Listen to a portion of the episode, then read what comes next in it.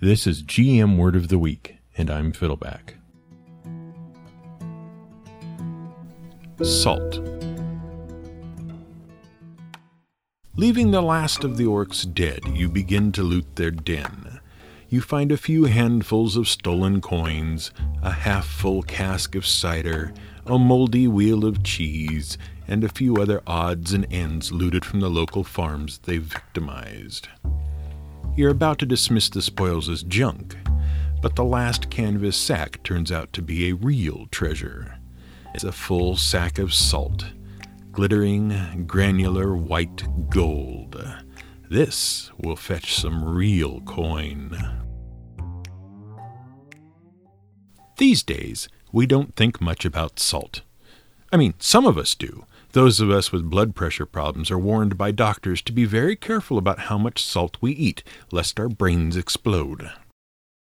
But no one else really thinks about what's in that little packet that they're sprinkling over their McDonald's french fries, which just shows how much we take salt for granted nowadays.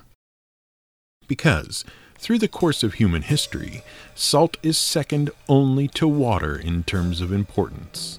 It is biologically, economically, politically, socially, and spiritually the second most important substance on Earth. If you need proof, just think about how many idioms we have that involve the word salt. He's the salt of the earth, we say of a pure and hardworking soul. But if we want to raze the lands of the enemy, we salt the earth. If we want to make someone suffer, we rub salt in their wound.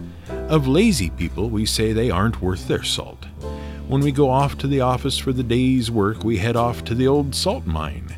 We call sailors old salts. And when someone is angry, we say they're salty. And if we don't think someone's words are worth listening to, we take them with a grain of salt. And that's not all. The word salary actually comes from the Latin word for salt. Why? Because in addition to their pay, Roman soldiers were awarded a bonus called salarium argentum, which literally means salt silver. Contrary to popular belief, this didn't actually refer to the practice of paying soldiers in salt, though some soldiers did actually receive special rations of salt.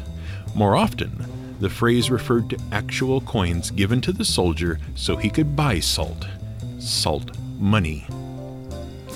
And what about that phrase, worth his salt? That comes to us from the ancient Greeks, and the origin isn't pleasant. It comes from a trade agreement between Greece, and later Europe, and sub Saharan Africa. Salt for slaves. But what makes salt so valuable? Well, part of it is that it's vital for life. You need salt.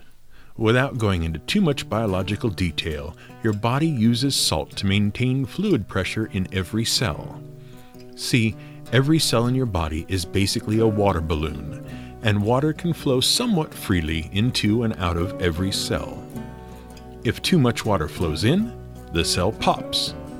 Too little, it shrivels. And salt allows your body to maintain the precise fluid balances. Further, salt is actually a vital component of your nervous system. Salt is what allows every nerve in your brain and body to pass an electrical signal through it. But salt is also an excellent preservative. Remember how salt helps control the flow of water? Well, if you sprinkle salt on something that has a lot of moisture, like raw meat, the salt will pull the water out of it. That's handy because there's stuff that lives in raw meat that will make you very sick. You know, bacteria. If you dry up the water, the bacteria basically dehydrate and the meat stays good longer.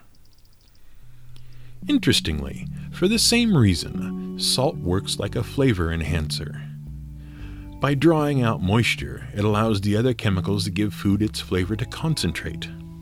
On top of that, because we need salt to live and we're constantly losing salt in our urine and sweat in tears, we are biologically programmed to like the taste of salt. In addition, that moisture controlling power of salt also makes it valuable in hundreds of non food related ways. It was useful for drying out pottery, allowing us to make better earthenware.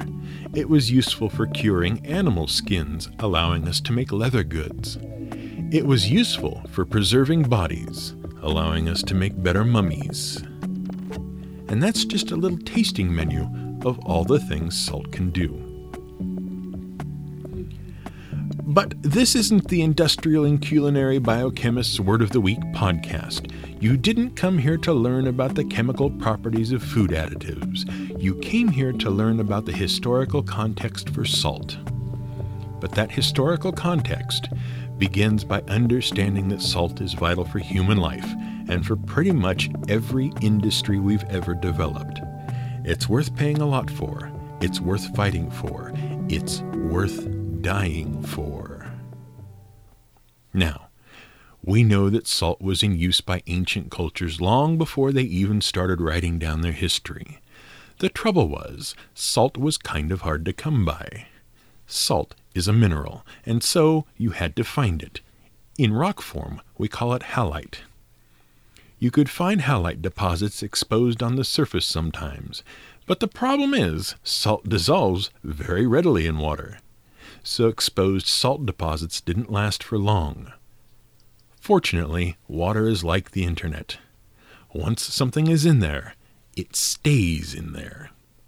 So, in addition to finding halite, either on the ground or in mines, you could boil water and usually it would leave behind some salt.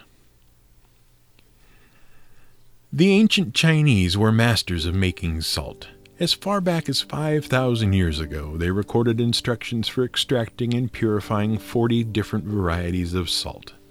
They also recognized its physiological importance and wrote numerous texts on its medical uses. For a time, the Chinese Empire's economy was driven by salt taxes. Salt was so vital to the Chinese economy that its discovery was actually written into their folklore. The story goes like this In China, there is a mythical bird called the fang huang. Actually, originally, they were two birds the fang and the huang, male and female. Together, these brilliant, beautiful birds ruled over all other birds. And although the Chinese sometimes called it the August rooster, we in the West tended to think of it as the Chinese phoenix. The bird is depicted with five long feathered tails, whose colors, black, white, red, green, and yellow, represent the five virtues that Confucius espoused.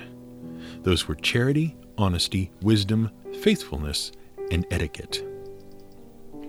The story of salt goes thus, though. One day, a Chinese peasant saw a beautiful fang huang in his field. He chased after the bird, but it flew off. He found the spot where it flew from and discovered clods of pale dirt.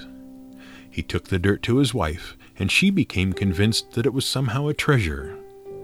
According to the law of the time, if you discovered treasure, you gave it to the emperor as a gift. So the peasant went to the palace and offered the clods of dirt as a gift from the Fang Huang.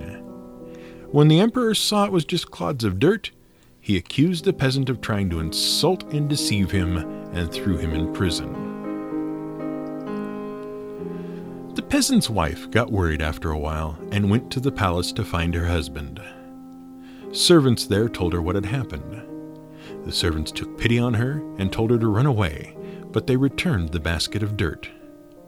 She pleaded with them, trying to explain, and, during the scuffle, the dirt clods got knocked into the emperor's soup and with the perfect timing that only characters in folklore and sitcoms display, the Emperor demanded his soup at exactly that moment and threatened to execute the cook if there was any delay. The Emperor basically used the Queen of Hearts management style, as you can see. The cook had no choice but to serve the soup, and the Emperor was so amazed by its flavor that he demanded to get the recipe. And the cook told the truth. It contained the peasant's dirt clods. So the emperor let the peasant go free. Then the peasant showed him where he'd found the dirt. And the story ends there, before it has to go into the part where the emperor bulldozed the peasant's farm and built the first salt mine in its place. I'm sure he paid them very well. But salt isn't just a culinary treasure. It's also a symbol of purity in many cultures. For example, in the biblical book of Leviticus, the faithful are instructed to season all of their offerings to God with salt. And, in fact, this is part of a contract between God and David. Essentially, God granted David and his descendants dominion over the Holy Land of Israel in return for offerings of salt. This covenant of salt is referred to several times in the Old Testament. And the covenant of salt actually relates to an early Middle Eastern practice that spread through much of Europe and Western Asia. The idea was that if you shared salted bread with someone, they owed you loyalty and gratitude. Salt was just too valuable a thing to waste.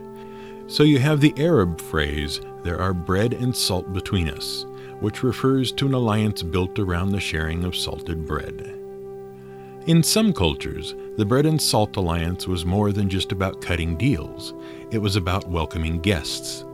If you offered a guest bread and salt, they were safe in your home and you were safe from them. And this practice is still fairly common throughout the world.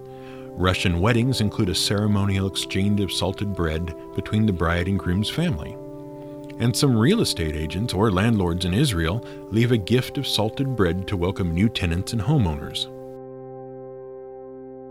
In the Middle Ages, the salt industry basically kept Europe going, and it was extremely important in the United Kingdom. In fact, the suffix wich on the name of a place, like Sandwich and Dunwich, actually meant that salt was made or mined there. Many such wiches were found around Cheshire in the UK. That made Cheshire strategically important. After the Romans retreated from Britain, Cheshire spent time under control of Wales, then Mercia, then the Vikings, and then divided between King William of the Normans and the Anglo Saxon Earl Edwin. And then, during the rebellion of 1070, William nearly laid waste to Cheshire. But it was able to recover by restarting the salt mines. Beyond the Middle Ages, the search for salt drove much of European exploration, and it fueled colonial trade. It never stopped being vital. Salt taxes helped fuel the French Revolution. When the Dutch blocked the Spanish salt trade with the Iberian Peninsula in the late 16th century, Spain went bankrupt. It ceased to be a global superpower.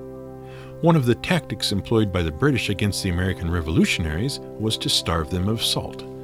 In the 1800s, the Erie Canal was nicknamed the ditch that salt built because it was primarily constructed for salt barges. The point was if you made salt, you were an economic power. You were a strategic resource. You were vital. And if you needed salt, you were beholden to someone. And that's something we gamers generally don't think about. Strategic resources drive history because most of human history is about the struggle for resources.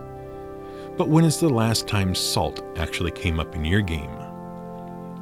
Salt has left its grainy and sometimes bloody fingerprints all over history. And yet, when is the last time orcs raided a salt mine? Or the evil empire blockaded salt? The problem is, nowadays, salt is easy to come by it's a staple. It's cheap. You can get it anywhere. And it's so cheap and easy that it's become a villain. Salt is responsible for high blood pressure and heart disease. We love the taste because we need it to fuel our biology, but it's not rare anymore. So we overconsume it to the point where it becomes a poison. But once upon a time, salt was worth its weight in gold literally. This has been the GM Word of the Week. It was written by the Angry GM and recorded and produced by me, Fiddleback. You can find more at theangrygm.com and madadventurers.com.